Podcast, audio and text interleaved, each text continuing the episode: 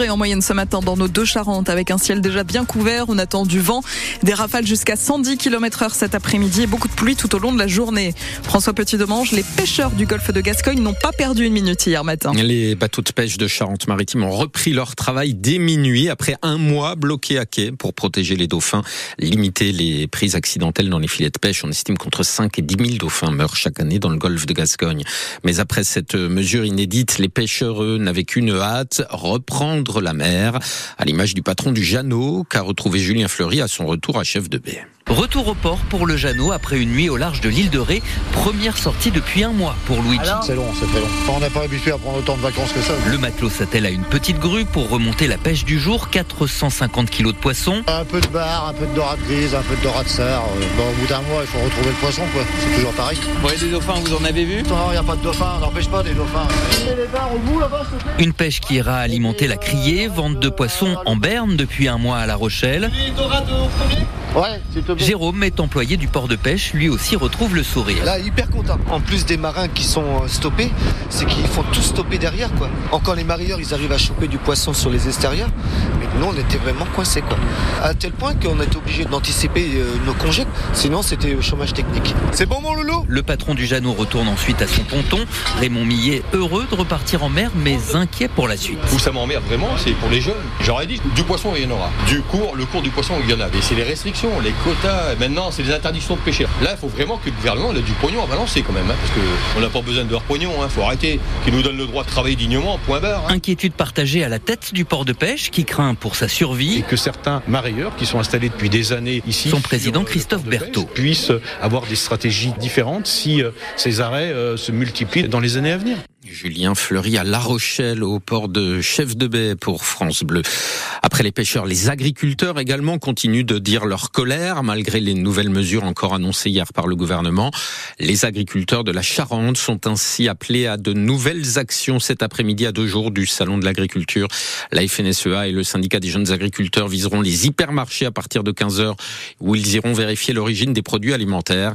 Des rassemblements sont auparavant prévus à Mansle, Saint-Genis d'Irsac, Montmoreau et Chasseneuil-sur-Bonnieure. Et parmi les annonces faites hier par Gabriel Attal, il y en a une qui concerne les travailleurs étrangers. Oui, le Premier ministre a promis de faciliter l'obtention des visas des saisonniers étrangers pour l'agriculture. Et ça, c'était une mesure très utile, par exemple, pour les producteurs de fruits, comme Daniel Sauvêtre, arboriculteur à Régnac en Charente, et président de l'Association nationale des producteurs de pommes et de poires. Le Premier ministre a confirmé que sur l'ensemble du territoire, le travail saisonnier en agriculture sera déclaré comme métier en tension ça veut dire que pour euh, le recours euh, par le biais de contrats OFI de travailleurs étrangers, la procédure sera allégée et donc la délivrance de visas plus facilitée, euh, c'était déjà annoncé. Tant mieux si cela se traduit réellement dans les actes maintenant. C'est des procédures qui ont lieu déjà depuis très longtemps, mais selon les départements, selon les entreprises, des difficultés récurrentes sont, observées. Donc si on peut améliorer et fluidifier, ça serait très utile pour que les récoltes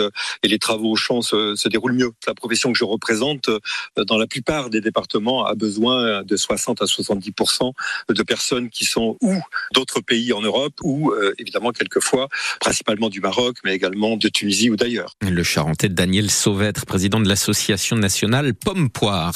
Décision le 20 mars pour les 26 magasins Galerie Lafayette détenus par l'homme d'affaires bordelais Michel Ohaillon, dont ceux de La Rochelle, Sainte et Angoulême. Le tribunal de commerce de Bordeaux dira dans un mois s'il valide le plan de continuation de l'activité que le groupe Galerie Lafayette lui-même soutient désormais. Il renoncerait à une grande partie des fonds que lui doit Michel Ohaillon. Le plan prévoit également une modernisation des magasins. Un homme menaçant a été interpellé dans un hôtel de La Rochelle. Des armes ont été retrouvées dans sa voiture. Cet homme déprimé après sa séparation a été interpellé lundi soir, le jour de ses 40 ans. Il avait envoyé des messages inquiétants à un ami qui a prévenu la police. L'homme affirmait vouloir faire un carnage en ville et s'en prendre à sa famille. Deux fusils et un arc ont été retrouvés dans sa voiture. Il les détenait légalement, mais ils ont été confisqués. Il a été confié à son père dans un état psychologique compliqué par son trouble bipolaire. Deux départements voisins de la Charente-Maritime sont en vigilance orange. Pluie, inondation depuis hier. La Vendée et les Deux-Sèvres. 24 autres départements sont en alerte. Vent violent cet après-midi de la Manche à la Meuse et de l'île de France aux Hauts-de-France, ainsi que les Pyrénées-Atlantiques et les Hautes-Pyrénées. Ces vents violents peuvent causer des perturbations dans les trains avec de possibles retards, euh, comme pour le TGV Paris-La Rochelle arrivé midi 24 voire des annulations comme celle du TER La Rochelle-Poitiers de midi 26. Les liaisons maritimes entre l'île d'Aix et Foura sont également perturbées. Les trois prochains allers-retours sont annulés. L'incertitude demeure pour les bateaux de 18h15 et 18h45. Une longue opération d'assistance en mer a été menée hier dans l'estuaire de la Gironde entre Royan et le Verdon, avec notamment l'hélicoptère Dauphin de la Marine nationale basé à La Rochelle, un remorqueur qui emmenait la coque d'une ancienne frégate de la Marine vers Bordeaux où elle doit être déconstruite, a été victime d'une rupture de remorque à l'entrée de l'estuaire. L'hélicoptère Rochelet a déposé une équipe sur la coque. Deux autres remorqueurs sont arrivés en renfort dans une mer formée. Ils ont pu acheminer la coque jusqu'au Verdon 12 heures plus tard. La situation ne s'est pas améliorée à l'hôpital de Rochefort. L'accès aux urgences reste régulé. Il faut appeler euh, le 15 ce matin encore et jusqu'à midi au moins avant de se rendre aux urgences. La mesure est prolongée. L'afflux de patients génère de fortes tensions depuis avant-hier au centre hospitalier de Rochefort avec des délais d'attente importants et des désorganisations internes. 800 emplois saisonniers à pourvoir. Le forum des emplois saisonniers de l'île de Ré a lieu aujourd'hui à Saint-Martin au complexe sportif Marcel Gaillard de 13h à 17h30. Il propose des postes euh, pouvant aller jusqu'à 9 mois pour les plus longs, mais ça peut aussi être pour l'été seulement. En jonglant entre les difficultés de logement ou de transport, on le verra auprès d'un jeune candidat qui a participé hier au forum déjà organisé à Foura. Et puis on prolongera à 8h45 avec le président de la communauté de communes de l'île de Ré, Lionel Quillet.